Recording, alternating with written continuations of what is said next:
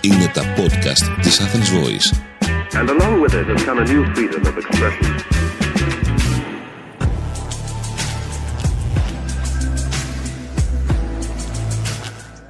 Λοιπόν, αρχικά καλώς ήρθατε όλοι στο Behind the Lights. Είναι μια εκπομπή που με είχατε ρωτήσει πάρα πολύ. Κανένας δεν είχε ρωτήσει βασικά.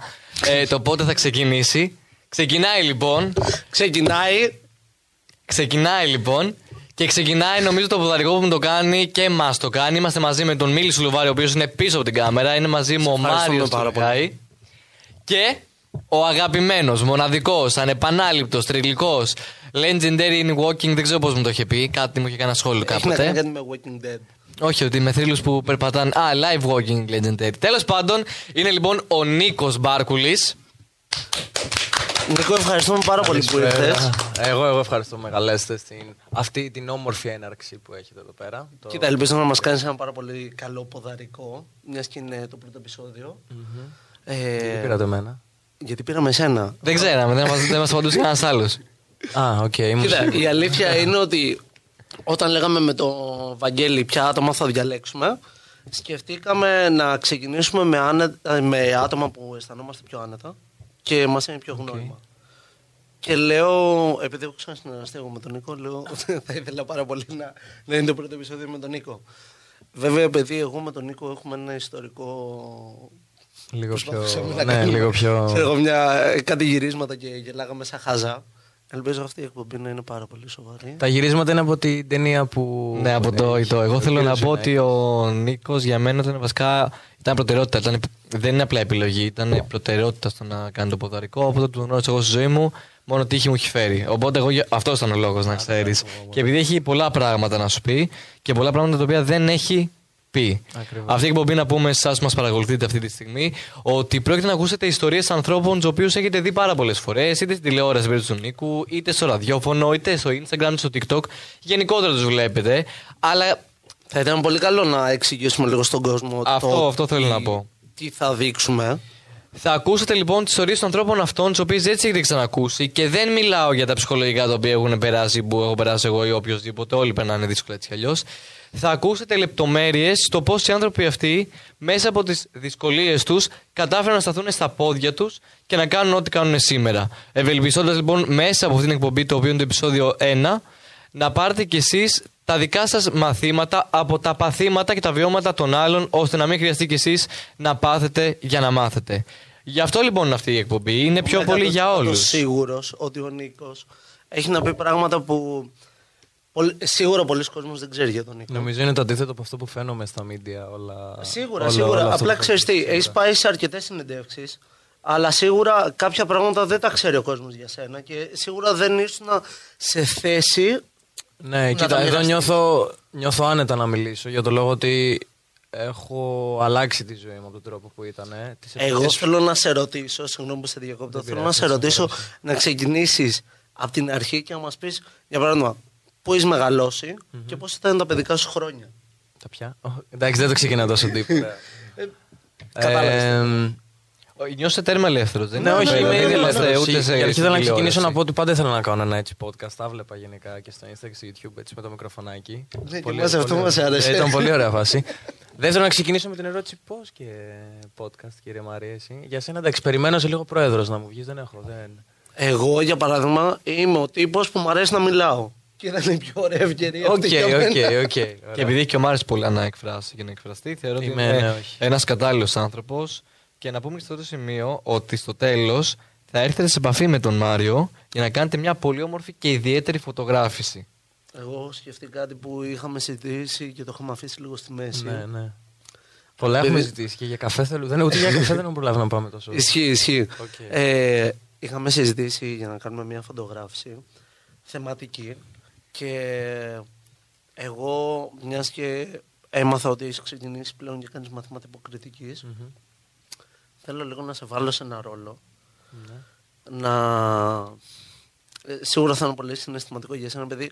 Θέλω να μοιάζεις πάρα πολύ κοντά στην εικόνα του πατέρα σου μέσω αυτής της φωτογράφησης. Μη σαν χώνει και ο πρώτος ρόλος που έχω πάρει τώρα, ας πούμε, να δώσω, που έχω να, παρα... να παραδώσω. Κάνω έναν ρόλο που θα μπορούσε να παίξει ο πατέρας μου. Κάνω ας πούμε, έναν ωραίο εραστή σε ένα κρεβάτι μαζί με την κοπέλα του δίπλα. Οπότε Εντάξει, είσαι ο ίδιος ο πατέρας σου. Σε Μαρίτσιο κάθε- Μπάρκουλη. νομίζω Μαρίτσιο κολλάει. Μπάρκουλη. Δεν το λέω με κάποιο τρόπο, απλά είναι ρόλος του πατέρας Ναι, ναι, ναι, ναι. Ωραία, ας το πάρουμε από την αρχή. Ε, θέλω να μας πεις ε, πώς μεγάλωσες, ενώ πώς ήταν το κλίμα που μεγάλωσες, πού μεγάλωσες και όλα αυτά τα σχετικά. Ε, μεγάλωσα στο Νέο Ηράκλειο, Αττικής. Ε, κοίτα, το κλίμα ήταν πάνω κάτω. Δηλαδή με τον πατέρα μου μπαίνω βγαίνει πάρα πολύ στα νοσοκομεία. Γενικά δεν θεωρώ ότι είχα παιδική ηλικία και σίγουρα αυτό μου βγαίνει τώρα που έχω μια άλλη νοημοσύνη να καταλάβω κάποια πράγματα. Θεωρείς, παιδί μου, ότι... Δεν θεωρώ, είμαι σίγουρος, δεν είχα παιδική ηλικία. Δηλαδή δεν είναι παιδική ηλικία το μία είσαι στο σχολείο και το απόγευμα πάω στο νοσοκομείο. στην Ναι, ναι, Αττική. καταλαβαίνω. Θεωρώ ότι δεν είναι παιδική ηλικία. Αυτομάτως επίσης δεν με κάνει πλούσιο ότι ε, είμαι ο γιος του Μπάρκουλη. Που πολλοί το μπερδεύουν αυτό από ό,τι φαίνεται και το μπερδεύουν πάντα στη ζωή μου. Δηλαδή, ξέρεις, ο γιος του Μπάρκουλη γιατί δεν είσαι πλούσιος. Εγώ έτσι όπως το αντιλαμβάνομαι και την είχαμε αυτή τη συζήτηση και με τον Βαγγέλη χθες, ε, όταν θέλαμε να δούμε λίγο τις ερωτήσεις, πιστεύουμε ότι το να έχεις ένα τέτοιο όνομα είναι περιουσία και λίγο πολύ βάρος ταυτόχρονα. Θα σου πω. Γιατί πρέπει να κουβαλήσεις, ξέρω εγώ, τη συνέχεια στο όνομα του πατέρα σου. Είναι, είναι περιουσία, είναι legacy, είναι, είναι τιμή πάνω απ' όλα προφανώς. Ε, αλλά είναι το βάρος της σύγκρισης, το ότι όλοι περιμένουν πράγματα από σένα χωρίς να ξέρεις άμα εσύ ο ίδιος μπορείς να τα παραδώσεις. Δηλαδή, εσύ σαν φωτογράφος, ρε παιδί μου, άμα πας να βγάλεις μια φωτογραφία και δεν είσαι, δεν έχεις κάνει δουλειές και είναι η πρώτη φωτογράφηση, δεν θα σου πει κανείς, εντάξει, περιμένω να κάνει το αποτέλεσμα. Άμα Ναι, είσαι ναι. ένας φτασμένος φωτογράφο. Φαντάζομαι, π.χ. το λες, αν π.χ. το δικό μου το παιδί ήταν και αυτός φωτογράφος. Ναι, ναι, ναι, ακριβώς. Ναι, ναι, ναι, ναι. Θα σου, θα, εκεί θέλω να σου καταλήξω. Ότι εγώ έπρεπε να είμαι κάτι που να έχει σχέση με αυτό, χωρίς να ξέρω άμα είμαι. Δηλαδή, άμα πήγαινα να παίζα τώρα ένα ρόλο, ωραία. Ναι. Τώρα, πες αύριο έχω ένα θεατρικό καλή ώρα και παίζω ένα ρόλο πρωταγωνιστικό. Άμα εγώ τα πάω χάλια, είτε από άγχος είτε από οτιδήποτε, άμα δεν ήμουν ο Μπάρκουλης, δεν θα υπήρχε πρόβλημα. Ναι, Θα ναι, ήταν όλοι, Εντάξει, καταλαβαίνω, έλα ναι, το ναι. παιδί πρώτη φορά. Εγώ όμως, που έχω ας πούμε αυτό το όνομα, πρέπει να παραδώσω κάτι που δεν ξέρω άμα εγώ σίγουρα μπορώ να το κάνω. Ναι, αλλά ξέρεις τι θεωρώ ότι είναι πάρα πολύ άσχημο στον κόσμο. Όταν Ω, εκτός προσπαθούν- από τον κόσμο.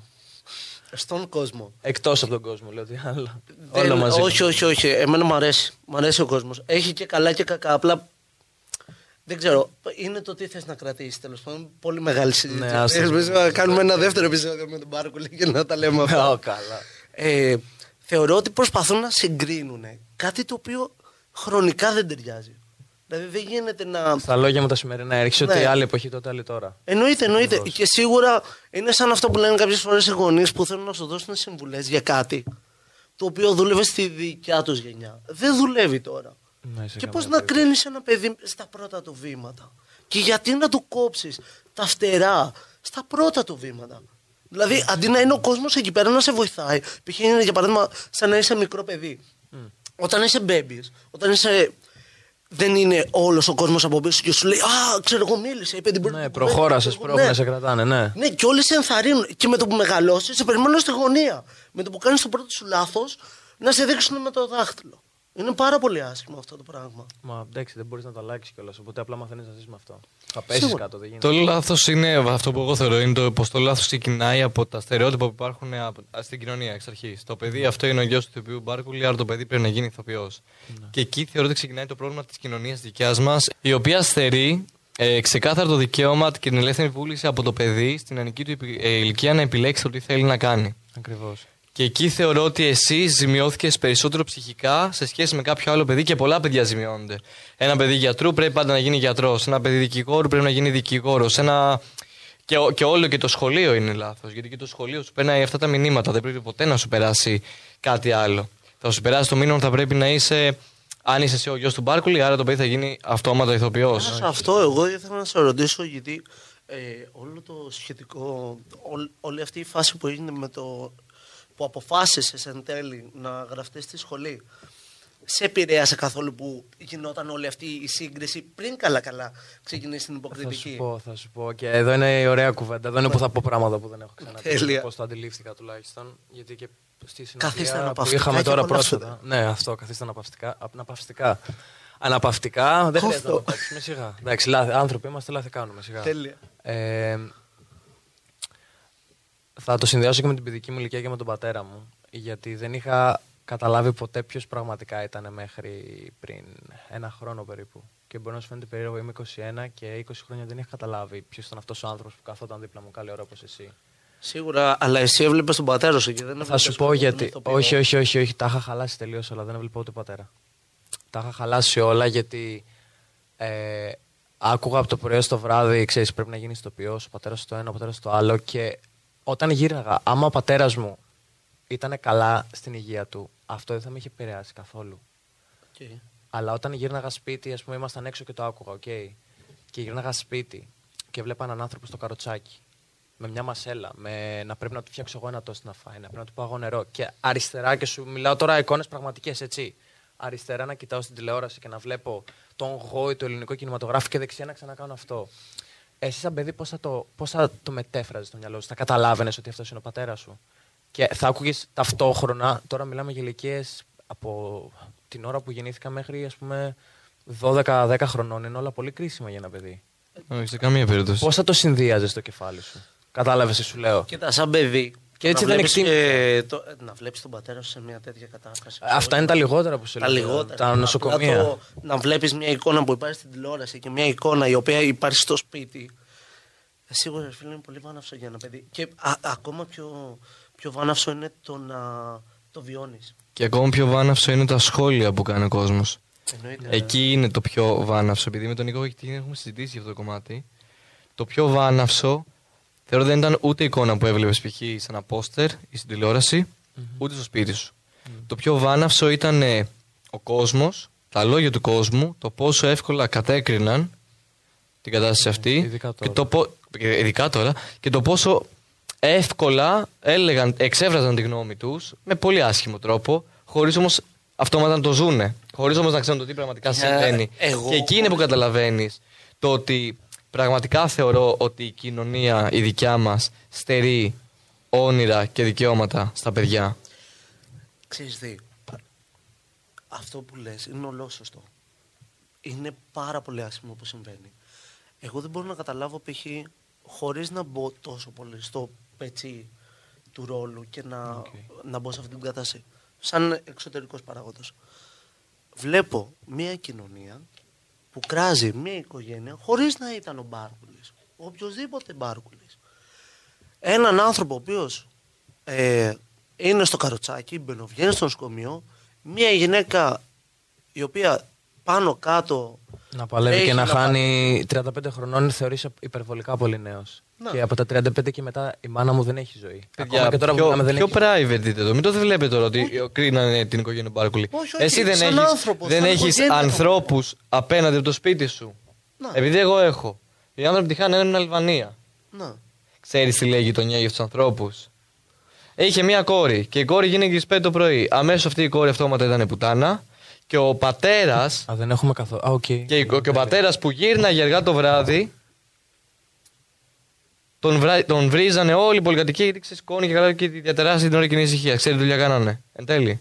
Η μάνα ήταν καθαρίστρια, καθαρές σκάλες. Ο πατέρας δούλευε οικονομή. Και η κόρη δούλευε σε φαρμακείο. Και Να. την χάνει να δουλεύει σε αποθήκη φαρμακείου που κατέγραφε τα φάρμακα και τα στέλνανε το πρωί στα φαρμακεία για να παίρνουμε φάρμακα εμείς. Αλλά ήταν τόσο εύκολο για τον κόσμο επειδή ένας άνθρωπος προφανώς διαφέρει από τη χώρα, δεν είναι τα ίδια σύνορα, είναι από την Αλβανία οι άνθρωποι. Οπότε πόσο εύκολο ήταν για το απέναντι σου σπίτι απλά να πεις. Ναι, εντάξει, ο κόσμος το έχει πολύ πιο εύκολο το να, κρίνει, ε, να κατακρίνει κάτι το οποίο δεν το γνωρίζει ή να μπει στη διαδικασία να καταλάβει. Ξέρεις και εκεί πέρα φτάνει σε ένα σημείο, ε, το έχω ακούσει πρόσφατα αυτό, σε μια ομιλία, σε, σε κάτι podcast που ε, τον ρώτησε ο παρουσιαστής, λέει τι είναι το πιο σημαντικό για σένα; Είναι, λέει το πιο σημαντικό για μένα είναι να μπορεί να σε καταλάβει όλος. Το να γίνεις ε, παρεξηγήσιμος είναι το πιο εύκολο. Γίνεσαι πανεύκολα. Κανένας δεν, μπαίνει- ε, δεν μπαίνει στη διαδικασία να, να ρωτήσει ή να μάθει. Ρε, προφανώς γιατί να μπει; Ποιος θα κάτσει να βγει έξω από το comfort zone του, ρε φίλε. για να Κανείς, ρωτήσει; κανείς. Θα Το έχει εδώ- πιο εύκολο θα το δω να Εγώ τα κράξει. τατουάζ στο χέρι. Θα σου πω, εδώ εγώ και τώρα, παρόλο που είμαστε φίλοι, που ήρθα εδώ με το τατουάζ, έλεγα ρε φίλε να το βάλω. Εκείνη η γούνα μου. Και τα λέμε όλα χήμα. Εκείνη η γούνα μου και δεν την έβαλα γιατί λέω δεν θέλω να φανώ περίεργος. Ενώ εγώ, ας πούμε, τη, βου- τη γούνα την πήρα χτες, οδηγάω μηχανάκι, κάνει κρύο και με ζεσταίνει. Και μ' αρέσει πάνω μου, ρε φίλε. Μπορεί να ήθελα να φοράω ξέρω εγώ, το μικρόφωνο στο κεφάλι μου. Μας τα περνάνε όλα και πόσο μάλλον όταν έχεις μια δύναμη στα media και το ξέρει καλά, δεν έχεις και αυτή την ελευθερία λόγω που θα ήθελες να έχεις. Γιατί κάτι που θα πω εγώ. Sorry που βαρώ, ελπίζω να με ακούγεται. Μπορεί να επηρεάσει. Δεν πειράζει, δεν πειράζει, να νιώθετε λίγο το vibe. Μπορεί να επηρεάσει ένα παιδί προς το καλό ή προς το κακό. Πρέπει να λες, θεωρώ, μετρημένα πράγματα. Έχεις την ελευθερία λόγου σου, αλλά πρέπει να ξέρεις ότι ένα παιδάκι 13 χρονών, εμένα μπορεί να με δει. Μπορεί να με δει γιατί του αρέσουν τα βίντεο μου στο TikTok, μπορεί να με δει γιατί. Για οποιοδήποτε λόγο, επειδή με έχει ακούσει να μιλάω στα live μου που μιλάω. Γιατί θέλει να σου μοιάζει, μπορεί να θέλει να γίνει Ακριβώς. ηθοποιός. Μπορεί να θέλει να γίνει ηθοποιός ή κάτι. απλό. Και εγώ να βγω και να πω: Ο Βαγγέλης Νάκης ε, είναι κόκκινο χρώμα. Λέμε τώρα ένα πολύ ό,τι να είναι παράδειγμα, αλλά για να καταλάβεις. Αυτό το παιδάκι, έτσι όπως θα, μου- θα του το μεταφέρω εγώ μέσα από την κάμερα, όπως κοιτάω τώρα, το παιδάκι θα το πάρει και θα το πιστέψει. Ναι. Και εκεί θεωρώ ότι το χάνουν και πολλοί influencers γενικά σε όλο αυτό το κομμάτι. Ναι. Εντάξει, μην το πάρετε μόνο σαν influencer, γιατί αυτό ξεκινάει από την κοινωνία. Αυτό που είπε ο Βαγγέλης για Είπα τώρα παράδειγμα. για το ότι έχει δύναμη. Αυτό Σίγουρα, ξεκινάει σίγουρα. από το σπίτι. Ξεκινά από το σπίτι. Και μετά πάει στο σχολείο και εκεί, δεν εξελ... εκεί εξελίσσεται προς το χειρότερο γιατί οι καθηγητέ. σου πω εγώ για το σχολείο, το δικό μου μετά. Γι' αυτό θέλω να μιλήσουμε. Μόνιμα είναι απόν και εν συνεχεία αυτό το βγάζεις προς τα έξω. Αν, έχεις, μα- αν δεν έχεις λάβει αγάπη από το σπίτι σου, δεν θα δώσεις, πο- και παιδεία δεν θα δώσεις ποτέ αγάπη. Θέλω να μου πεις τα σχολικά σου χρόνια, τα παιδικά σου χρόνια λίγο πολύ, όλοι τα ξέρουμε. Ήταν δύσκολο, είχαμε το νοσοκομείο, ήταν μια πολύ δύσκολη κατάσταση Να για σου πω σένα. κάτι πάνω σε αυτό το κομμάτι. Επειδή εγώ βλέπω τον Νίκο πώς είναι τώρα ο Νίκος και έχουμε κάνει και κάποιες συζητήσεις και εγώ με τον Νίκο και εσύ με τον Νίκο. Εγώ βέβαια δεν τον έχω ζήσει τόσο πολύ όσο εσύ. Αλλά βλέπω ένα παιδί το οποίο αν κάτσει κάποιος και ακούσει όλα αυτά που έχει περάσει. Δεν είναι παιδί, είναι άντρας. Είναι άντρας, ναι. Δεν έχει καμία σχέση. Ευχαριστώ πολύ. Έκανα Ε, upgrade στα 21. Όχι, είσαι, εσύ είσαι άντρας από πολύ μικρός στην ηλικία σου. Δεν, είναι- ο ανδρισμός δεν έρχεται με την ηλικία. Ο ανδρισμός Ε, έρχεται με τις πράξεις. από τα βιώματα. Ναι. Από το πόσο δύσκολο περνάς και το πόσο καλά ξέρεις να στέκεσαι στα πόδια σου. Αυτός είναι ο ανδρισμός. Ούτε στο κρεβάτι είναι ο ανδρισμός, ούτε πουθενά άλλου. Όταν στηρίζεις την οικογένειά σου, γιατί αυτό έκανες από μικρός. Τον λόγο σου, γιατί αυτό έκανες από μικρός και κάνεις μέχρι και σήμερα. Από τότε που εγώ σε γνώρισα, από το 2019 σε ξέρω. Μέχρι σήμερα αυτό είναι ο ανδρισμός. Μην, τα μπερδεύουμε- μην τα μπερδεύουμε. Το άλλο που θα λέμε είναι σεξισμός. Καλά, εννοείται. Έγινε άντρας από τα 13 σου. Θέλω να μου πεις για τα σχολικά σου χρόνια, πώς οι συμμαθητές σου αντιμετώπιζαν την κατάσταση αυτή και το πώς φερόντουσαν σε σένα ενώ γνώριζαν ότι είσαι ο γιος ενός πολύ δημοφιλούς ανθρώπου. Το ξέραν οι γονείς όλων των παιδιών προφανώς, και οι δικοί μου γονείς το ξέρουν. Και το πώς ακριβώς φερόντουσαν σε σένα. Ωραία. Θα σου πω, έχει παιχτεί και σε άλλες συνεντεύξεις αυτή η εικόνα που παίζει στο κεφάλι μου. Αλλά αυτή τη φορά θέλω όντως κάποιος να κάτσει να το κάνει εικόνα και να το ακούσει και να μην είναι μια δήλωση. Ναι, ελπίζω ο κόσμος Ελπίζω να ναι, και εγώ προσπαθήσει να, και να το το ακούσει. ακούσει. Όχι Γιατί να το. Και εμείς εδώ κατάθεση ψυχής κάνουμε, να ξέρετε. Δηλαδή, ούτε και εμένα μου είναι στο καλημέρα να Στο μιλάω. για επόμενο τέτοια. βαίνουμε και ουίσκι εδώ και τα πίνουμε. Α, γιατί δεν μου φέρετε σήμερα, εγώ αδικήθηκα. λοιπόν. Παραγωγή. Νεράκι έστω. Ε, λοιπόν. Νεράκι έχει κάτω από το τραπέζι. Ναι, το ξέρω, πήρα πριν. ε, αυτό το κλασικό που λέω, που έχει γίνει καραμέλα πλέον, αλλά είναι κάτι το πιο... Ξέρεις, ένα παιδί ή ένας άντρας πλέον θα διαγράψει κάτι που τον πόναγε μικρό. Γενικά οι άντρες το έχουμε αυτό. Δηλαδή δεν θα κρατήσει τα πάντα. Θα κρατήσει κάτι πολύ. ή τουλάχιστον μπορεί να είμαι εγώ σαν οίκος έτσι και να μην μιλάω για όλο τον αντρικό Ναι. πληθυσμό. Αλλά είναι άπειρες εικόνες πόνου, θλίψη και στεναχώρια. Απλά πάντα έχεις μια χαρακτηριστική και είναι αυτή που θα, μιλήσεις, πα- θα πεις πάντα όταν θες να πεις κάτι που να σε έχει πονέσει. Θα ήθελα να πω κάτι πάνω σε αυτό που λες. Ε, εσύ αυτή τη στιγμή είσαι 21. Ναι. Λόγω ότι και εγώ, ε, λ- λόγω κάποιων καταστάσεων, ε, από τότε που ήμουν φοιτητής και λίγο πιο πριν, άρχισα να δουλεύω μόνος μου, να περνάω κάποιες καταστάσεις τελείως Ναι. μόνος μου. Ε, σαν να μην έχω κανέναν. Παρόλο που μπορεί να είχα κάποιους ανθρώπους, αλλά για δικούς μου λόγους ήθελα να είμαι μόνος μου. Ε, υπάρχουν μέρες που πραγματικά είσαι τελείως μόνος σου και δυσκολεύεσαι, θεωρείς ότι δεν σε καταλαβαίνει κανείς και συγκεντρώνεις πόνο. Αυτές είναι οι μέρες που λες και θες να τις ξεχάσεις. Ναι. Αλλά όσο μεγαλώνεις, δηλαδή στα 21 μου μέχρι και στα 23 μου, είχα αυτή την άποψη. Τώρα είμαι 26 και θεωρώ ότι δεν μπορώ να διαχωρίσω καλές ή κακές. Είναι μέρες οι οποίες είμαι οκ, αλλά είναι και μέρες οι οποίες είναι πολύ χάλια και αυτές οι μέρες τις χρειάζομαι, σαν Μάριος, για να χτίσω χαρακτήρα και να γίνω ακόμα πιο δυνατός. Ναι. Σ- Όχι, είναι, συμφωνώ απόλυτα σε αυτό που λες. Και Νομίζω πολύ ότι- όμορφη σκέψη. Ναι, ναι, Ναι, ναι, ναι, όχι, ναι. και εγώ έτσι το νιώθω. Απλά σου μιλάω για την παιδική ηλικία. Το καταλαβαίνω. Δεν απλά- θυμάσαι ότι έχεις περάσει μικρός τα πάντα, θεωρώ. Θεω- Όχι. Και τώρα να με ρωτήσεις. Μιλάς κάποια χαρακτηριστικά, γι' αυτό λοιπόν. Ναι. Ε, ότι τα παιδιά στο σχολείο μου λέγανε εγώ μπορώ να παίξω μπάλα και αυτό είναι και σπόντα επειδή εγώ δεν έπαιζα καλό ποδόσφαιρο μικρός. Καθόλου. Δεν έπαιζα χάλια ποδόσφαιρο. Μου παίζει να ήμουν ο χειρότερος που έχει υπάρξει. Ε, Αν παίζεις μαζί μου, εγώ χειρότερος. Μέχρι που έκατσα και έμαθα και μετά. Συγγνώμη. με πήρανε δύο-τρεις ομάδες έτσι. ε. Ναι. Ε, μετά από αυτό δηλαδή μου ήμουν κόμπλεξ μέχρι τότε. Νομίζω ότι και οι τρεις ήμασταν για τέρμα όταν παίζαμε μπάλα. Αφού άστο ρε φίλε. Ε, και μου λέγανε εγώ μπορώ να παίξω μπάλα με τον μπαμπά μου και εσύ όχι.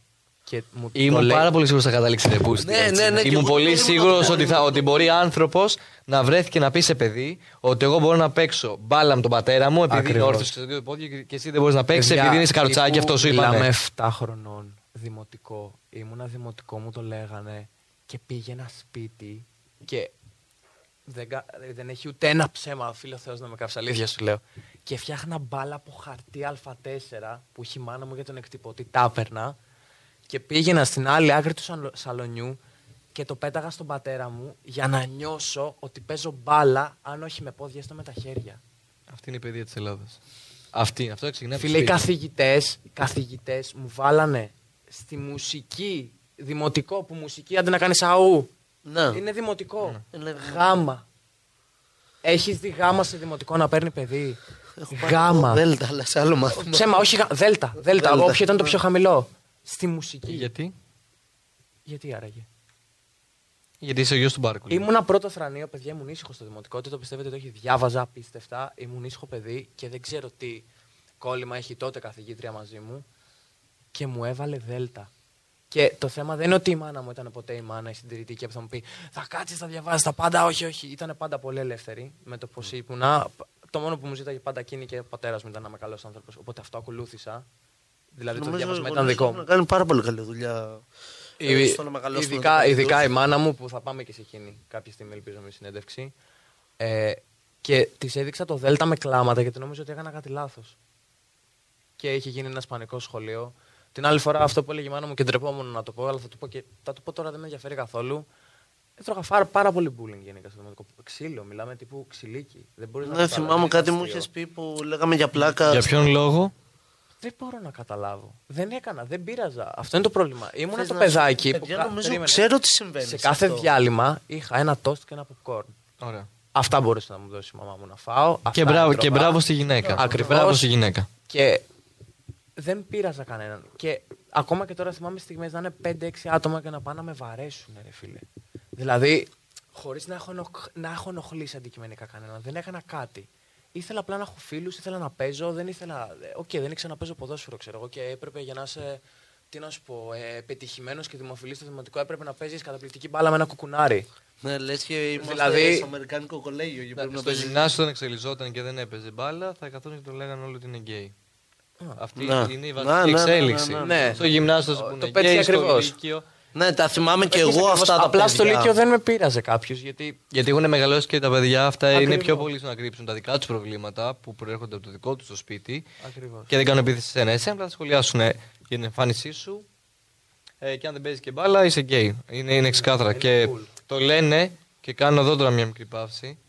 Δεν είναι κακό το να είσαι διαφορετικός. Σε καμία περίπτωση. Σε, σε τίποτα σαν είσαι διαφορετικός. καμία περίπτωση. Στα κιλά σου, στο ύψος σου, εγώ είμαι πιο κοντός εδώ στην παρέα. Στα κιλά εδώ πέρα είναι ο πιο φαγανός Έχω στην παρέα. σπασμένη μύτη ξεκάθαρα επειδή πειράζανε στο δημοτικό ένα παιδί που έκανε παρέα με κορίτσια και μπήκα μπροστά παιδιά και από τότε έχω σπασμένη μύτη. Έχω σπασμένη μύτη για αυτό το πράγμα επειδή μπήκα μπροστά. Απλά θέλω να το πούμε τώρα αυτό. Είναι πολύ βασικό. Τα παιδιά μας βλέπουν να ξέρουν ότι δεν είναι κακό το να διαφέρεις. Κακό είναι το να είσαι κακός άνθρωπος. Δηλαδή δεν είναι ότι όταν κρίνεις τον άλλον και που νιώθουν μερικοί, μερικοί άνθρωποι νιώθουν χαρά, φίλε, με αυτό που κάνουν. Δεν νιώθουν, άσχημα, δεν νιώθουν καλύτερα όταν. Ναι, ρε φίλε, γιατί νιώθουν, το έχουν, πώς να σου το πω, σαν φάρμακο από αυτά που τους έχουν κάνει ή από αυτά που λαμβάνουν από το σπίτι τους. Εγώ θέλω να πω ότι. Εγώ χαίρομαι γιατί βλέπω το πόσο κακή και άσχημη ψυχή έχουν. Το πόσο πολλοί αυτοί οι άνθρωποι εστιάζουν στο πόσο άσχημη ψυχή έχουν εκείνοι. Το να πει εμένα με κάποιος ότι είσαι κοντός, ναι, το ξέρω. Παιδιά, εγώ Είμαι θέλω να κοντός. πω Με... το Η μάνα πράγμα. μου έκανε κοντό από τότε που γεννήθηκα, από τότε που, που θυμάμαι τον εαυτό μου. Είμαι κοντός. Με θυμάμαι στο σχολείο πάντα τελευταίο στην παρέλαση. Δεν είχα τέτοια προβλήματα και θεωρώ ότι κάπου στο γυμνάσιο και εγώ πήρα τα πάνω μου, όπως πήρες και εσύ. Και Ναι, μπορούσα όλοι, να σταθώ νομίζω στα όλοι στο πόδια μου γυμνάσιο και να ήταν. τα Ναι, βάλω όλα όλοι. σε μια σειρά. Αλλά να πούμε ότι είναι πάρα πολύ ok το να ενδιαφέρεις. Στο χρώμα, σεξουαλικότητα, στο καθένα να δίνει το όπως θέλει, όπως γουστάρει. Γιατί οι μέρες όλοι που έχουμε είναι αβέβαιες σε αυτόν τον πλανήτη. Το μόνο βέβαιο είναι το πότε γεννιόμαστε. Ναι. Οπότε πεθαίνουμε δεν υπάρχει. Δεν το ξέρει κανείς. Οπότε εγώ αν πεθάνω σήμερα, παιδιά, εγώ αν φύγω σήμερα θα φύγω χαρούμενος. Αν έφευγα με τα θέλω της κοινωνίας, θα έφευγα λυπημένος. Ναι, όχι, έχεις δίκιο. Ξέρεις Να- τι να κάνω συμβαίνει, μια συγγνώμη λίγο. παρατήρηση. Θα, Ναι, θέλω πες. να πω κάτι. Σε αυτό που λέει ο Βαγγέλης, το να είσαι διαφορετικός θέλει και λίγο κουράγιο, ρε φίλε. Δηλαδή, είναι πολύ εύκολο το να πηγαίνεις με θα το πατήσεις. κύμα. Είναι πάρα πολύ εύκολο να πηγαίνεις με το κύμα. Και να δημιουργείς κύμα. Θεωρώ ότι έχει Εννοείται. διαφορά. Έχει Εννοείται. διαφορά Καλά, πάνω στο να εκεί δημιουργείς όμως κύμα. μιλάμε ότι όχι μόνο απλά θέλει ε, θάρρο, θέλει και επιμονή στο να επιμένεις. Γιατί υπάρχουν πάρα πολλοί άνθρωποι που, λέει, που λένε ότι εγώ δεν θέλω να βάλω αυτό το ρούχο, δεν θέλω να έχω αυτό το αμάξι, δεν θέλω να κάνω αυτό και αυτό. Εμένα μου αρέσει να κάνω αυτό και αυτό και μέχρι και την τελευταία στιγμή θα υποστηρίζω αυτό που κάνω. Ναι. Μέχρι που το βλέπουν και οι άλλοι και το ακολουθούν. Θες να σου φέρω παράδειγμα εμένα πριν κάτι μήνες που επειδή το είδα κάπου, κάπου μου κόλλησε, έβαψα τα νύχια μου μαύρα. Δεν με ένοιαζε καθόλου, φίλε. Τότε που είχα πάρει τη δύναμη, αλλά είμαι 21 και το έκανα. Ναι. Και κάποιος να μου έκανε question, ξέρω εγώ, τη σεξουαλικότητά μου, είναι ξεκάθαρο ότι ήμουν straight, το οτιδήποτε. Ένα παιδί που είναι ομοφυλόφιλο, ξέρεις πόσο δύσκολο μπορεί να του είναι; Το να το πει. Το να το πει, το να, το να εκθεθεί στον κόσμο έτσι. Πλέον ίσως να έχει γίνει λίγο πιο χαλαρό, αλλά τις εποχές που πιο, πιο παλιά ξέρω άτομα και φίλους μου και ποτέ δεν διαχώρισα ανθρώπους, δεν, δεν μου επέτρεψε η ίδια μου οικογένεια να το κάνω αυτό και ήταν πάντα μια όμορφη οικογένεια, έστω ελαττωμα- ελαττωματική. Ε, ήταν μια υπερβολικά όμορφη οικογένεια με υπερβολικές αρχές. Μεγάλωσα όπως και να το θέλω στο σπίτι του Ανδρέα Μπάρκουλ, οπότε θα έπαιρνα κάποιες αρχές. Θα μάθαινα να κάνω αυτό, θα μάθαινα το οτιδήποτε. Για ένα παιδί θεωρώ που μπορεί να έχει μια δια... σεξουαλικότητα, το οτιδήποτε μπορεί να είναι αυτό. Πολλές φορές δεν είναι εύκολο να το εκδηλώσει. Εδώ εγώ φοβο... δεν έβαλα τη γούνα και το ξαναλέω σαν παράδειγμα Σίγουρα, γιατί σίγουρα. ακόμα και αυτό είναι κάτι που μου έχει δημιουργήσει η κοινωνία. Όχι κάτι που έχω πάρει. Δεν είναι εγώ. μόνο αυτό. Και για έναν straight ο οποίος είναι σε παρέες, είναι σε μία παρέα. Που είναι γκέι. Ναι. Όχι μόνο gay. Εγώ σας λέω το πιο απλό. Straight. Α, straight, ναι. να- Είσαι σε, σε μία παρέα και είναι και οι υπόλοιποι straight. Για να σου πω κάτι άλλο. Πάντα θέλω να συγκρίνω κατά κάποιο τρόπο ότι πρέπει να κάνεις παραπάνω από τον άλλο για να φαίνεσαι πιο μάγκας. Δηλαδή μπορεί να συζητάς Αυτό είναι ο κάτι πατέρας μου, το ξέρεις, σεξουαλικό. ε. Τι; Αυτό είναι ο πατέρας μου που λες, το ξέρεις έτσι. Τι; Ότι ε, η γιαγιά μου, η μητέρα του πατέρα μου, τον είχε. Επειδή πέθανε η, μικρή, η αδερφή του, είχε μια αδερφή και νομίζω ή στη γέννα πέθανε ή πριν τη γέννα, δεν θυμάμαι ακριβώς, συγγνώμη. Ε, του φόραγε γυναικεία ρούχα.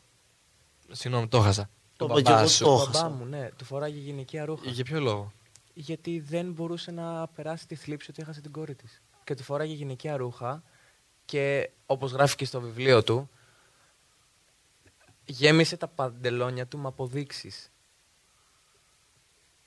Δηλαδή, εννοώ, πώς να σου το εξηγήσω, ρε παιδί μου, ότι πήγε με τόσες γυναίκες, να σου το πω και έτσι, γιατί δε, ούτε, δεν είχε κάποια διαφορά. Straight ήταν ο άνθρωπος, έτσι κι αλλιώς. Αυτό, ε, αυτό ήταν. Απλά πήγε, έγινε πιο straight από ό,τι έπρεπε. Έγινε αυτό το αλφα αρσενικό, γιατί γέμισε, ήθελε να αποδείξει στους γονείς του ότι δεν ήταν αυτό. Α, δεν ήταν κορίτσι. Ότι δεν ήταν κορίτσι. Βλέπεις ότι όλα ξεκινάνε από το σπίτι. Δεν θα Φιλά, γίνει ένα κορίτσι απίστευτο. μπάρδο. Σίγουρα και ε, τώρα ξαναερχόμαστε και πριν αυτό που λέγαμε για το bullying. Το που δέχεστε στο δημοτικό. Βλέπετε ότι όλο αυτό ξεκινάει από το σπίτι, όπως είπε και ο Βαγγέλης. Εγώ, για παράδειγμα, έχω γεννηθεί με μια νευρολογική πάθηση. Ναι. Είχα στραβά πόδια. Μέχρι και. Δεν μπορώ. Ρε, είναι η φάτσα του. Είναι η φάτσα του που με κοιτάει. Μην το κόψεις, επειδή είναι μαλάκας. Κοιτάξτε όλοι τον Νίκο τον Μπάρκουλη, το ρατσιστή. Που κοροϊδεύει. Χοροϊδεύει το μαλάκα. Ο κόσμος, αλήθεια, δεν Ο ξέρει. κόσμος θα βγαίνει να με κράξει. Όχι, ούτε καν δεν μας ενδιαφέρει αυτό. Ε, παιδιά, κάθε φορά που τον κοιτάω, κοιτάω αυτή τη φάτσα που μου ήταν έτσι για να κάνουμε την ταινία και με κοίταγε έτσι και μου λέει Τι θες, ρε, τι θες, ρε. Και κάθε φορά που μιλάει και με κοιτάει έντονα γελάω. Δεν σας θέλουμε, ρε. Ναι, ακριβώς αυτό. Πω, πω, ούτε καν. τα ούτε κάρα. καν. Ευταίω πάνω στη συζήτηση, αυτό που θέλω να πω είναι ότι καταλήγουμε και οι τρεις ότι όλα ξεκινάνε από το σπίτι.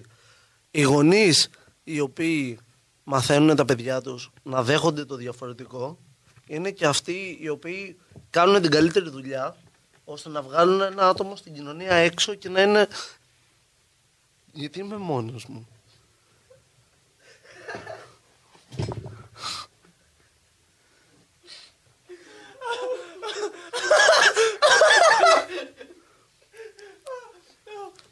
Μάθετε στα παιδιά σας παιδεία να μην γίνουν μαλάκες σαν αυτούς που έχω δίπλα μου.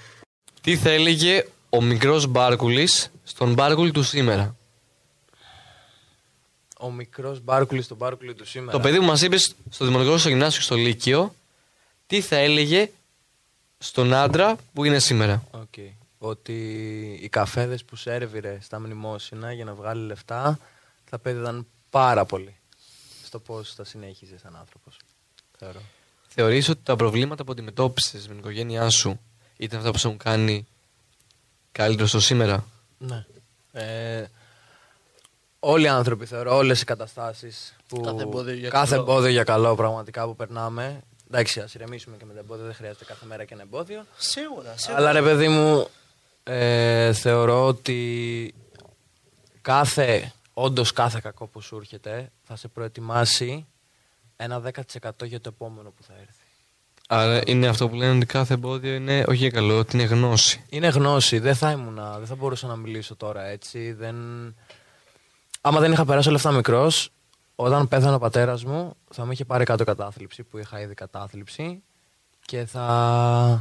Α, έστω ότι μας βλέπει αυτή τη στιγμή ένα παιδί, ένα αγόρι, μια κοπέλα, ένας κύριος, μια κυρία, δεν, δεν μας νοιάζει τώρα αυτό. Ο οποίος έχει κατάθλιψη. Μπορεί να έχει έναν μπαμπά, μια μαμά στο νοσοκομείο, έναν αδερφό, έναν φίλο, μια σχέση. Και είναι στην ίδια φάση που ήσουν εσύ τότε. Τι ήταν αυτό το οποίο σε έκανε να γίνεις αυτό που είσαι σήμερα; Ε, δεν είναι ούτε το κλασικό το. Ε, πιστεύω σε μένα θα. Όχι, ακόμα και το κλασικό είναι αυτό που μπορεί να βοηθήσει. Ξέρεις τι, εννοείται. θα σου, πω, στη δικιά μου περίπτωση είναι μια φράση που χρησιμοποιώ τώρα. Μιας και έχω μπει υποκριτική, μιας και έχω κάνει αυτό. Ότι the show must go on. Το show πρέπει να συνεχιστεί. Ό,τι και να γίνει. Οπότε είτε ήταν η μητέρα μου, είτε ήταν ο πατέρας μου, είτε ήταν ένας αδερφός μου, το οτιδήποτε. Δεν μπορώ να κάτσω στάσιμος και να μείνω εκεί. Εκεί που φοβάσαι να κάνεις το επόμενο βήμα είναι που πρέπει να κάνεις το επόμενο βήμα και είτε είναι δύσκολα είτε είναι εύκολα. Στο τέλος της ημέρας εγώ, εσύ, ο Μίλη, ο Νάκης που δεν τον έδειξα και τον ξέχασα, αναπνέουμε. Ναι. Αδερφούλη, αυτή τη στιγμή και όλοι μας σε αυτό το δωμάτιο αναπνέουμε, είμαστε ενέργειες, μπορώ να σου κάνω αυτό να σε ακουμπήσω. Ναι, εννοείται. εννοείται. Αυτό είναι το μεγαλύτερο σου δώρο. Ε, Το μεγαλύτερο μας δώρο, ξέρεις ποιος είναι επίσης, ότι έχουμε μια στέγη, έχουμε ένα πιάτο φαγητό, όλα αυτά που θεωρούμε τόσο δεδομένα και λέω εγώ ας πούμε, γιατί οδηγάω ηλεκτρικό και δεν έχω ένα αμάξι σαν του Βαγγέλη. Ξεχνάω όμως ότι αυτό το ηλεκτρικό με πάει στη σχολή μου, αυτό το ηλεκτρικό με, κα- με πάει χιλιόμετρα, ξεχνάω ότι αυτό το ηλεκτρικό θα με πάει σπίτι μου να Σίγουρα, φάω. και υπάρχουν και άτομα τα οποία δεν έχουν ούτε αυτό. Ναι. Υπάρχουν τα τα βασικά. βασικά. Δεν έχουν τα βασικά. Τα βασικά, ξεχνάμε όλοι τα βασικά. Ναι, πρέπει- Γιατί είμαστε ληστικοί γι' αυτό. Αν έχει κάτι, θα το κάνεις πάντα κάτι καλύτερο. Βέβαια, αυτό θέλω να σου πω ότι είναι και η εξέλιξη. Εσύ πήγε πίσω ηλεκτρικό, θέλεις να πάρεις ένα αυτοκίνητο για να μην είσαι μέσα στο κρύο, μέσα στις βροχές κτλ. Ναι, είναι... σίγουρα. Στην Ελλάδα δεν προσέχουν τα Ξέρεις τι, μηχανάκια. το έχεις ξέρουν να κάνει αυτό. όμως αυτό που λες. Είναι το να σου δεις το κίνητρο, αλλά το θέμα είναι το πώς το δίνει το κίνητρο. Η ζωή. πώς σου Η δίνει το ζωή. κίνητρο. Η ζωή στο πετάει χήμα. Σου λέει Ναι, πάρ' το κάτω τι σίγουρα, θες. Σίγουρα, απλά λέω ότι υπάρχει κόσμος ο οποίος λέει Α, γιατί δεν οδηγάω το αμάξι του Βαγγέλη και θέλει να το, το. Δεν το παίρνει με καλό τρόπο. Σαν κίνητρο να γίνει καλύτερος. Απλά σαν Θέλει κίνητρο να πει για σε γιατί κατεβάσει αυτός σένα. οδηγάει αυτό το Ρε παιδί αυτοκίνητο. μου, ναι. Η ζωή δεν μπορείς να τη ούτε να την ψυχολογήσεις, ούτε να καταλάβεις γιατί κάνει κάτι. Σίγουρα. Απλά ο κόσμος που βλέπει αυτή τη στιγμή και βλέπει ξαφνικά έναν τυπά, να το πω πολύ χύμα, που έρχεται εδώ, κάνει ένα podcast, δεν μπορεί να ξέρει και να δει το τι έχει γίνει πίσω. Αυτός ο τυπάς που είναι εδώ, όπως είπα, μ, έφτιαχνε καφέδες σε μνημόσυνα για να βγάλει τον πατέρα του πιο εύκολα από το γηροκομείο, γιατί χρώσταγε μέσα στο γηροκομείο που ήταν, επειδή η μάνα του είχε καρκίνο και είχε πάει και χειρουργηθεί. Οκ, πρώτο το κρατούμενο. Μετά αυτός εδώ του πας, λίγο πριν πεθάνει ο πατέρας του, γέμισε άφτρε όλο του το σώμα επειδή τον χτύπησε η κρόν, αυτό που έχω στο στομάχι μου. Έπεσε το ένα σπιτικό μου και δεν μπορούσα να σηκωθώ και ήμουνα κυριολεκτικά ένα βήμα πριν πεθάνω. Απλά, απλά ανέπνεα. Δεν έτρωγα. Τότε δεν... πια χάσεις και πάρα πολλά κιλά. Ακριβώς. Σηκώθηκα. Η νόση του χρόνου, για όσους δεν γνωρίζουν, είναι αυτοάνωσο. Είναι αυτό άνοσο, δεν γιατρεύεται, είναι μεγάλο άλλο πράγμα. Για πες μας. Αυτός ότι πας επίσης που βλέπουν τώρα, όταν άρχισε να κάνει TikTok, όλοι του οι φίλοι τον κάνανε στην άκρη στα πρώτα βίντεο που έκανα. Γιατί τι κάνεις, είσαι cringe. Μετά όταν έκανα το POV, οι υπόλοιποι TikTokers, τι κάνεις, είσαι cringe, τι είναι αυτά. Που εγώ τότε δεν είχα πώς να εκδώσω την υποκριτική που υπήρχε μέσα μου. Δεν, δεν ήξερα πώς να β- το βγάλω, πώς να κάνω κάτι διαφορετικό για τον κόσμο και έκανα αυτό cringe και σε cringe έφερνα κάτι διαφορετικό. Καλή ώρα μετά κάνεις αυτός ότι πα εδώ, συνεχίζω έτσι.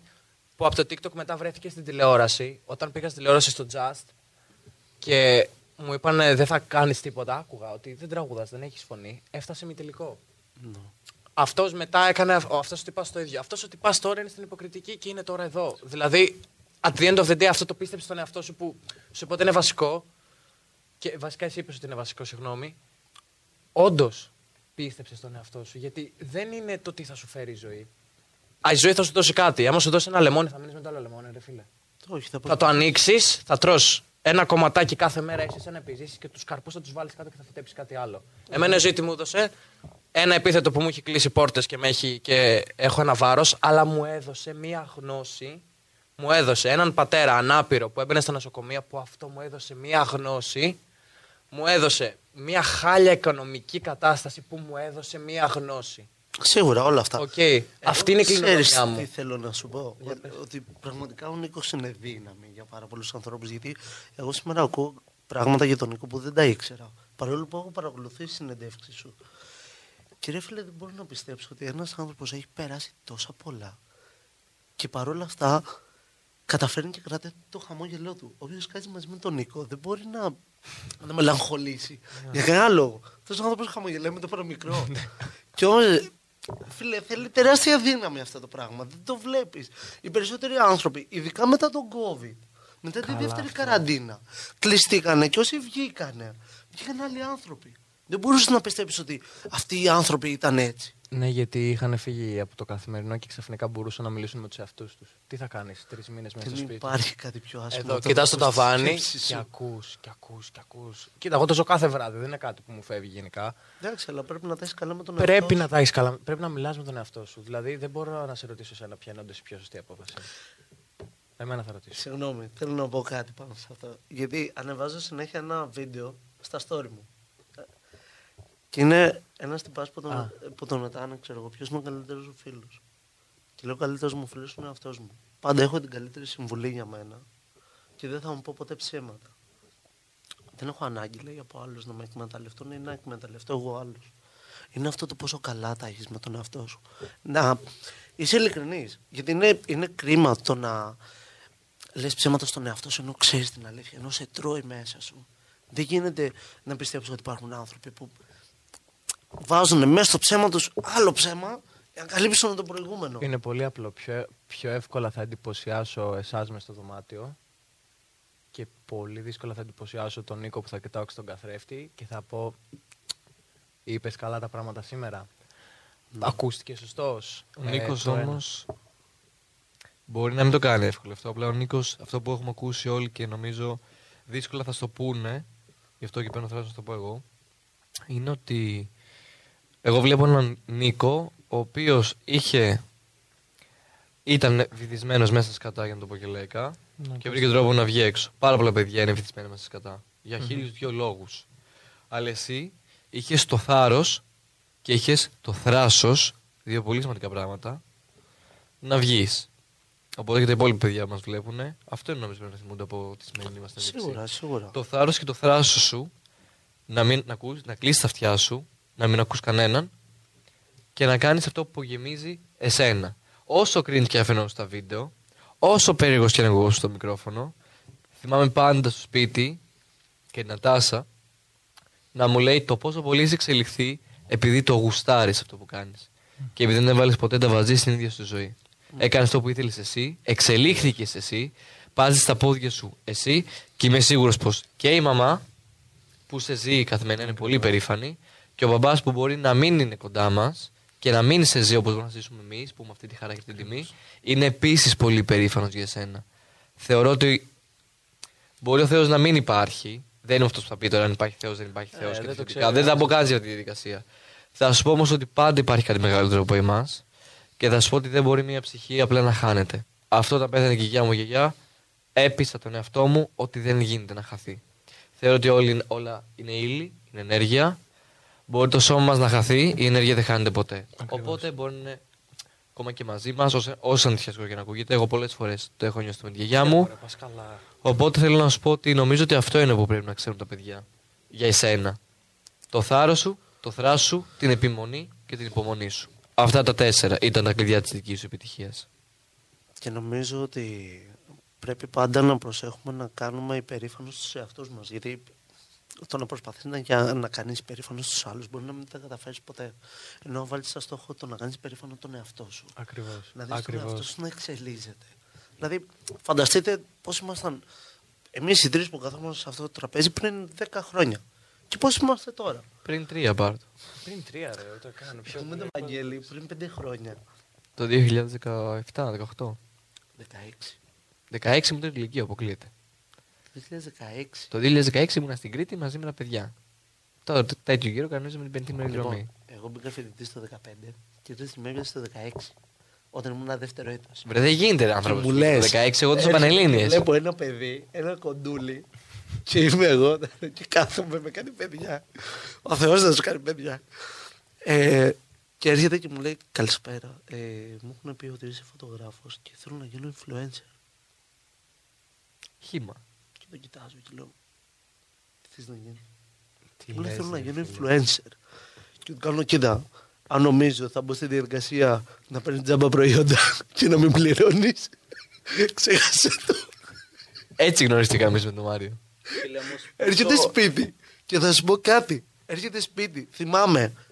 Έχω αρχίσει και πειραματίζω μέσα στοντιακά με σταθερά φώτα. Και έχω ένα μαύρο πανί, φίλε. Δεν είχα λεφτά. Ένα μαύρο πανί που το έτυχε να το αγοράσω πριν έρθω φοιτητής.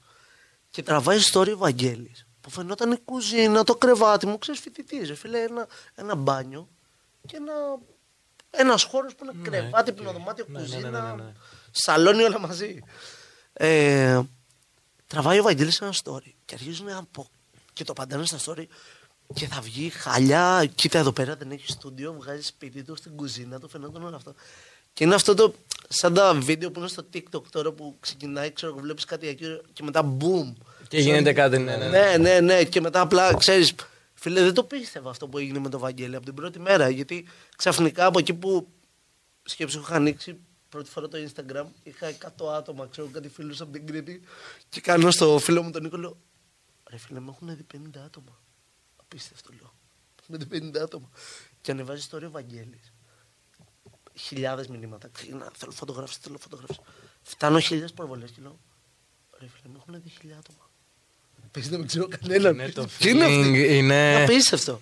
Είναι απίστευτο την πρώτη φορά και εμένα όταν πρωτοχτύπησα εκατομμύριο σε βίντεο, όταν πρωτοχτύπησα 100.000 σε βίντεο.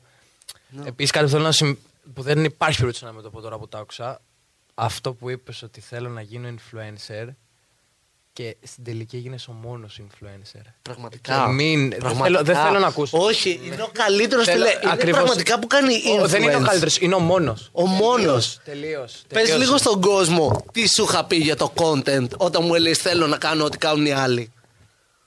Μου είχες πει κάτι με την πρωτοπορία, ρε παιδί μου, ότι να είσαι μοναδικό, να είσαι πρωτότυπος, μου είχε πει. Θα σου πω εγώ τι ποιο θέμα είχα. Ρε παιδί μου, εγώ έκανα όλα αυτά με το πίσω δικά μας και έλεγα τις δικές μου εμπειρίες και έφαγα τρομερό πόλεμο εγώ και από άλλους influencers και γενικότερα. Ε, πλέον δεν είναι influencers τα παιδιά αυτά, μην θεωρήσουν ότι λέμε για δικούς. για Όχι, αυτούς που αυτά υπάρχουν ήταν τώρα. κάποια άτομα τα οποία περάσανε για λίγο Ναι, και πέρα. φύγανε. Εγώ τρώγα τρομακτικό bullying σε αυτό το κομμάτι και ο κόσμος, γιατί το έχει συνηθίσει. Εν τέλει, έχτισα δικό- το δικό μου wave κι εγώ, δηλαδή κάτι πολύ πιο ανοιχτό, πολύ πιο open στον κόσμο.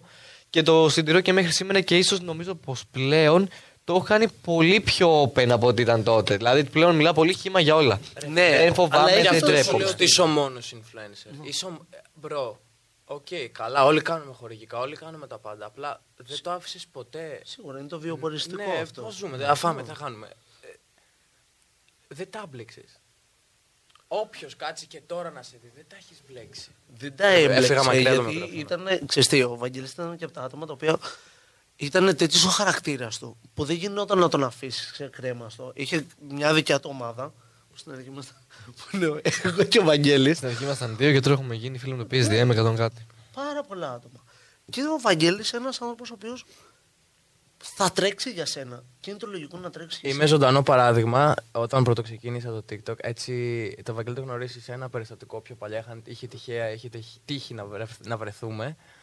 Ε, και τέλος πάντων πριν τρία χρόνια περίπου, δύο, δύο Τρία. μισή τρία εκεί, ε, το ξαναπετυχαίνω. Είχα αρχίσει εγώ το TikTok, είχα 3.000 followers, ήξερα τους TikTokers και έχει κάνει τώρα Βαγγέλης για να κάνουν για... Μιλάμε ανοιχτά. Ναι. Για, τρεις από- για το Waterboom. Ναι, ναι, ναι, ναι, ναι. Ναι, λι- Πριν την καραντίνα έγινε αυτό. Ή, όχι, μετά την πρώτη καραντίνα. Μετά Μετά, την την, πρώτη. πρώτη. Το καλοκαίρι μετά την πρώτη καραντίνα. Και ανεβαίνω πάνω, ξέρω εγώ, στο δωμάτιο, με χαιρετηθήκαμε και όλα αυτά. Και εγώ απλά είχα πάει για παρέα. Και μου λέει, «Έλα εδώ. Με βάζει κάτω φίλος απέναντί του, μου βγάζει το συμβόλαιο και αυτά, μου το διαβάζει και μου λέει, έγραψε. Ξέρεις, τίποτα παραπάνω, τίποτα λιγότερο. Και για ένα παιδί που ήμουνα υπερβολικά micro-influencer Ναι. σε εκείνο το point, ρε φίλε. Το ότι μου έδωσε αυτό το συμβόλαιο και άρχιζα να ονειρεύομαι. Μετά ήρθε μόνος του με τα μάξι του τότε το πάντα το Fiat, το ξέχασα αυτό. Ναι, ναι. και με πήγε βόλτα, με πήγε βόλτα και άρχισε να μου μιλάει και να μου λέει ο άνθρωπος ήταν ο άνθρωπος που μετά την καραντίνα μου ξανά έδωσε όνειρα, να ξέρετε. Γιατί δεν, στην καραντίνα και μετά σταμάτησα να έχω όνειρα. Δηλαδή έκανα TikTok Που είχαμε πάει μαζί τότε στο τέτοιο λες, ε, εκεί πάνω ψηλά, στο ναι, ναι, ναι. Λικαβιτό είχαμε Στο φτάσει. Λικαβιτό. Εγώ αυτό το, το σκηνικό που λες το έζησα και εγώ με τον Βαγγέλη. Αλλά εγώ βρισκόμουν στην πρώτη καραντίνα στην Κρήτη. Του λέγανε μπράβο, θα σου πούμε εμείς μπράβο. Ναι. Λέω, σε Τέτοιο πάρα άνθρωπος, πολύ. πραγματικά. Ναι, ναι, πραγματικά. Γιατί ήμουνα και εγώ στην πρώτη καραντίνα και του έλεγα Βαγγέλη, πρέπει να φύγω από εδώ. Γιατί Για μένα ήμουνα ένα παιδί που μετά από πέντε χρόνια ξαναγυρνάω στο σπίτι με τους γονείς μου. Ναι. Τους αγαπώ τους γονείς μου. Απλά είναι τελείως διαφορετικό όταν έχεις συνηθίσει να είσαι στο δικό σου χώρο. Ναι. Και ξαφνικά να βρεθείς να το μοιράζεις με τους γονείς μου, με την αδερφή μου. Ναι, σίγουρα, σίγουρα. Οκ. Και ειδικά όταν έχεις άλλες προσδοκίες για τον εαυτό σου και σου κρατάει πίσω τα όνειρα, όλο αυτό και λες: Μένω πίσω, μένω πίσω. Είναι που είναι το προφίλ μου ανεβάζω ανά τρεις μήνες. Έγινε και όλο αυτό με την καραντίνα. Εγώ τα stories τα καθημερινά τα βλέπω και ξέρεις για ποια story εννοώ, αλλά τέλος πάντων, οκ. ε, και ήταν ο Βαγγέλης εκείνο το παιδί που μιλάγαμε μία στο τόσο και του λέγα Βαγγέλη πρέπει να ανέβω πάνω. Ρε φίλε, αν μπορείς του λέω σε παρακαλώ, βάλε πλάτη, κάνε κάτι. Ξέρω εγώ να ξεκινήσω, μπορώ να κάνω όλες τις δουλειές. Αυτό του έλεγα, δεν με νοιάζει αν θα είναι φωτογραφία. Και ήμουν τυχερός που όταν ανέβηκα βρήκα κατευθείαν στο κομμάτι της φωτογραφίας. Πας καλά, εγώ πόσες φορές και το λέω χαίρομαι, πόσες φορές το έχω ζητήσει. Ψωμί, ρε κύριε Λέκη, σαν να σου λέω, του ζήτησα ψωμί, του ζήτησα δουλειές, το οτιδήποτε, πας καλά. Μπ- Δηλαδή, δεν είναι ο άνθρωπος που ποτέ. Και αυτό θα τον φάει σαν άνθρωπο, να το ξέρεις κάποια στιγμή. Παιδιά, μην το φτάσουμε στο σημείο. ναι, εντάξει, εντάξει. Ε, εγώ, λέω- εγώ, έχω, εγώ να πω ότι έχουμε έρθει εδώ για εσένα, το τι άνθρωπος είναι Ρε και τα φίλε, λοιπά. δεν μπορώ όμως Δεν- να συγκρατήσω το, στο κεφάλι μου ότι είναι ήδη η αγαπημένη μου συνέντευξη. Πες το, συζήτηση, πες το, πώς θες, πες το, γιατί είμαι απέναντί σου και μιλάω μαζί σου κάτι σε κάτι που θα βγει δημόσια. Εμένα αυτό είναι η μεγαλύτερη μου χαρά. Ναι. Και αυτό και κάτι που θέλω να πω στον κόσμο μας ακούει, που ζει κάτι, μας βλέπει, μας ακούει, ό,τι να είναι, anyway, που ζει κάτι δύσκολο, από μικρός, η δύναμή μου, η μυστική δύναμη έλεγα τότε εγώ, ήταν ότι μου το έμαθε η μάνα μου αυτό, όταν μετά από χρόνια μου είπε το τι έκανα. Έπαιρνα μια άσχημη κατάσταση και την έκανα όμορφη. Έμπαινα στα ασανσέρ του νοσοκομείου και έλεγα Μαμά, κοίτα τι ωραίο ασανσέρ. Πήγαινα στο κρεβάτι του πατέρα μου. Σκέψου φίλε, πόσο στην δύναμη έχει αυτό το παιδί ναι, μέσα Στην του. εντατική με καλώδια και έλεγα Μαμά, κοίτα ο μπαμπάς έχει πιο ψηλό κρεβάτι από ό,τι έχουμε σπίτι, άρα είναι πιο άνετα. Μπράβος. σου. Είναι κάτι που κάνω ακόμα και τώρα. Λύκειο, πολύ φτωχό παιδί συνέχισα να είμαι. Έλεγα, έχω καφέ και τσιγάρα, είμαι τέλεια. Και έλεγα ψέματα, σαν... μπορεί να πίναγα, να μην είχα να πάρω μια τυρόπιτα ρε φίλε έξτρα. Και πίνα καφέ και έκανα ένα τζούρο τσιγάρο και έλεγα, έχω καφέ και τσιγάρα, είμαι τέλεια. Και μου κοβόταν πίνα. Δηλαδή, προσπαθήστε κι εσείς, όσο ό,τι χάλια κατάσταση και μπορεί να βρίσκεις οπουδήποτε, πες, τι ωραίο αυτό το μικρόφωνο, ρε φίλε. Έχω δει άλλα podcast Να καλύτερα είστε που έχουν τυχεροί πιο για αυτό τέτοιο. που έχετε. Ναι, αυτό. Κάντε, έστω με ψεύτικο τρόπο μέχρι να το πιστέψετε αρκετά, κάτι που είναι άσχημο, βρες κάτι όμορφο. Δώστε λίγο φως πλάσου σκοτάδι. Ακριβώς, αυτό. Εγώ νομίζω δεν έχω να ρωτήσω κάτι άλλο τον Νίκο. Όχι, τίποτα. Εμένα, εγώ θέλω να τον ευχαριστήσω πραγματικά που ήρθε. Γιατί, Εγώ ευχαριστώ, παιδιά. μου. Ε, σίγουρα και behind the lights έχουμε κι εμεί κάποια στιγμιότυπα τα οποία και κλαίμε και γελάμε. Αυτά που Ε, γελάμε πρέπει να μπουν. anyway. Ε, Νίκο, πραγματικά είσαι δύναμη για πάρα πολλά παιδιά και μακάρι ξέρω εγώ, ε, να βλέπει κόσμος που το έχει ανάγκη αυτό το πράγμα να δει ότι δεν είναι μόνος του. Ότι επειδή κάνουμε ένα πολύ μεγάλο λάθος περισσότεροι, θ- νομίζουμε ότι κανείς δεν μας καταλαβαίνει. Και όμως υπάρχουν άνθρωποι που μας καταλαβαίνουν τελικά. Υπάρχουν άνθρωποι που έχουν περάσει και χειρότερα από ότι εμείς. Σίγουρα. Πρέπει να. Μα Κάνουμε και το λάθος και πιστεύουμε ότι πρέπει να τα καταφέρω όλα μόνος μου. Ε, δεν γίνεται. Δεν πέφτεις από τον ουρανό και σου λένε όλα μόνος. Ο άνθρωπος είναι φτιαγμένος να έχει κάποιον άλλον δίπλα του. Εννοείται. Και δεν θέλω ούτε ποτέ να πω ούτε ότι με, τα κατάφερα όλα μόνος μου. Να, ένας άνθρωπος με βοήθησε να καταφέρω ένα κομμάτι από αυτά. Να, η Νατάσα που ήταν πριν εδώ που με βοήθησε και έκανα άλλα πράγματα. Να, η μάνα μου στο σπίτι. Να, ένας φίλος μου εκεί. Άλλος φίλος που μπορεί να μην είναι πια φίλος μου. Ναι, ναι, ναι. Και αυτός. Δεν κατάφερα τίποτα μόνος μου. Γιατί δεν μπορείς να καταφέρεις κάτι μόνος σου. Πρέπει να υπάρχει όλος που θα σου πει ένα μπράβο ή ένα πάμε ή ένα το οτιδήποτε. Και είναι ένας άνθρωπος εδώ μπροστά που με έχει βοηθήσει. Σίγουρα ένας άνθρωπος που έχει βοηθήσει και τους δυο μας. Θέλω. Σταματήστε πια. Νίκο, θέλω λοιπόν, κοιτώντας την κάμερά σου, να πεις τρία πράγματα που πρέπει να κάνει ένα παιδί για να ξεφορτωθεί, να ξεπεράσει, να καταπολεμήσει ένα πρόβλημα που έχει. Όποιο πρόβλημα και αν είναι αυτό. Λοιπόν, τρία πράγματα, ε. ε σίγουρα ότι έδινα φως στο σκοτάδι και κάθε τι που ήταν άσχημο και να το φέρω λίγο πιο όμορφο. Είχα πάρα πολύ θάρρος. Θράσος δεν θα πω, παρόλο που μου έρχεται η λέξη, αλλά θεωρώ ότι είχα απλά πολύ θάρρος. Να έχει ένα παιδί θεωρώ πολύ θάρρος για αυτό που θέλει να κάνει, για το τι του συμβαίνει, γιατί και ο Οδυσσέας θάρρος είχε και πέρασε την Οδύσσια. Οδύσσια δεν λεγόταν, τα έχω ξεχάσει παιδιά, μεγάλωσα. και τρίτον, υπομονή και εντύπωση θα έλεγα. Μπορεί να ήμουν το παιδάκι που ήμουν στο Εγώ, νοσοκομείο. εγώ δεν το τελευταίο δεν- έχω ακούσει μόνο την υπομονή, την εντύπωση. Την εντύπωση, αλλά... ναι, αλλά μ' αρέσει εντύπωση, φίλε. γιατί είναι μοναδικό, φίλε. Ναι, ναι, ναι. Οπότε Πολύ υπομονή ωραίο. και εντύπωση. Υπομονή και εντύπωση. Νίκο, Όπου κι αν και είσαι. πάλι σε ευχαριστούμε που Εγώ ήρθες. ευχαριστώ, παιδιά. Ευχαριστούμε για το ποδαρικό. Παιδιά, αλήθεια, ε, δεν ξέρεις πόσο χαρούμενο είμαι που το κάνω. Που έγινε αυτή η συνάντηση. Δηλαδή, νομίζω ότι ούτε ήξερα ότι θα είσαι στο κέντρο. για τον Άκη που ήταν ήδη εδώ, είμαι υπερβολικά χαρούμενος. Γιατί. Απ- Κάτσε ό,τι στο κέντρο συμβαίνει και είναι ήμουν απίστευτο. πιο χοντρός. γι' αυτό. Έχουμε ένα θέμα με τις καρέκλες. Είναι Ρε δύο φίλε, όμοιες ξέρεις τι- και είναι και μία που δεν Γίνεται είναι. να το κρατήσουμε άλλο δύο, άλλες δύο ώρες αυτό το πράγμα. Ε, εύκολα, Να εύκολα. καλύψουμε τώρα όλο αυτό το λάθος. Και λέμε, ρε Μαρή, δεν κάνεις λίγο δουλίτσα σήμερα. Και ο άλλος πρέπει να κάτσεις λέει ένας λίγο πιο εύσωμος και με κοιτάζει. Ούτε να το διανώ. Λοιπόν, θέλουμε να πούμε ένα τεράστιο ευχαριστώ για το ποδαρικό μας έκανες. Εγώ ευχαριστώ. πραγματικά. Νιώθω και πριν δημοσιευθεί ότι θα πάμε καλά. Εννοείται, Ε, πας καλά. Εννοείται πως θα πάμε καλά. Θέλω να πω επίσης ότι η εκπομπή αυτή τώρα ξεκινάει. Βλέπουμε το επεισόδιο 1 με εσένα, γιατί για μένα είσαι το νούμερο 1. το ίδιο θα λέω και στους άλλους. Απλά Ξέρεις. ξέρεις. Να. Ε, και θέλω να κάνουν. Δεν ξέρω αν πρέπει να κάνουμε follow, δεν είναι giveaway τώρα η φασούλα μας. Ε, Δεν χρειάζεται. Μπορώ να το κάνω παιδιά. λοιπόν. Α, όπου δείτε αυτό, Σίγουρα. σε ό- όπου βρείτε αυτό το βίντεο, εκεί πάντεστε το κουμπί από κάτω για να δείτε και τα επόμενα.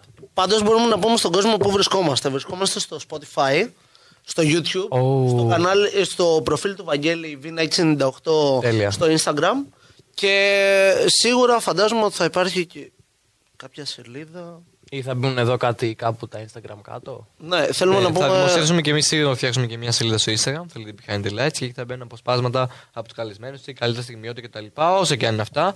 Οπότε, αν θέλουν τα παιδιά, μπορούν να κάνουν follow το behind the lights. Θα ανέβει στο Spotify μόνο ο ήχος που μπορείτε να ακούτε όταν πηγαίνετε στο, στη δουλειά σας ή όταν είστε στο σχολείο και τα και έχει τελειώσει playlist. μου το που ακούτε πες να μουσική κάνω για να μια κοιμάστε και πιο- πιο εύκολα. Και ένα τεράστιο ευχαριστώ στην Athens Voice για τη φιλοξενία. Εννοείται. Ευχαριστούμε, Athens Voice. Ευχαριστούμε, Athens Voice. Αυτά από εμάς. Τα λέμε. Α, παι- δώ- δώσ' το, δώσ' το. Έλα, περίμενε. Τι ήθελα να τι θα λέγεις μετά εγώ; Αυτά από εμάς. αυτά από Καλό εμάς. βράδυ, ξέρω εγώ. Α, Ε, ωραία. Καλή συνέχεια. Οκ, θα το δώσω με τη φωνή μου. Πάμε. Αυτά από εμάς. Καλή συνέχεια. Τα λέμε την επόμενη φορά. Ήταν ένα podcast από την Athens Voice. Μπορείτε να ακούσετε τα podcast της Athens Voice στο athensvoice.gr και στο Spotify, στο Apple Podcast και το Google Play Music.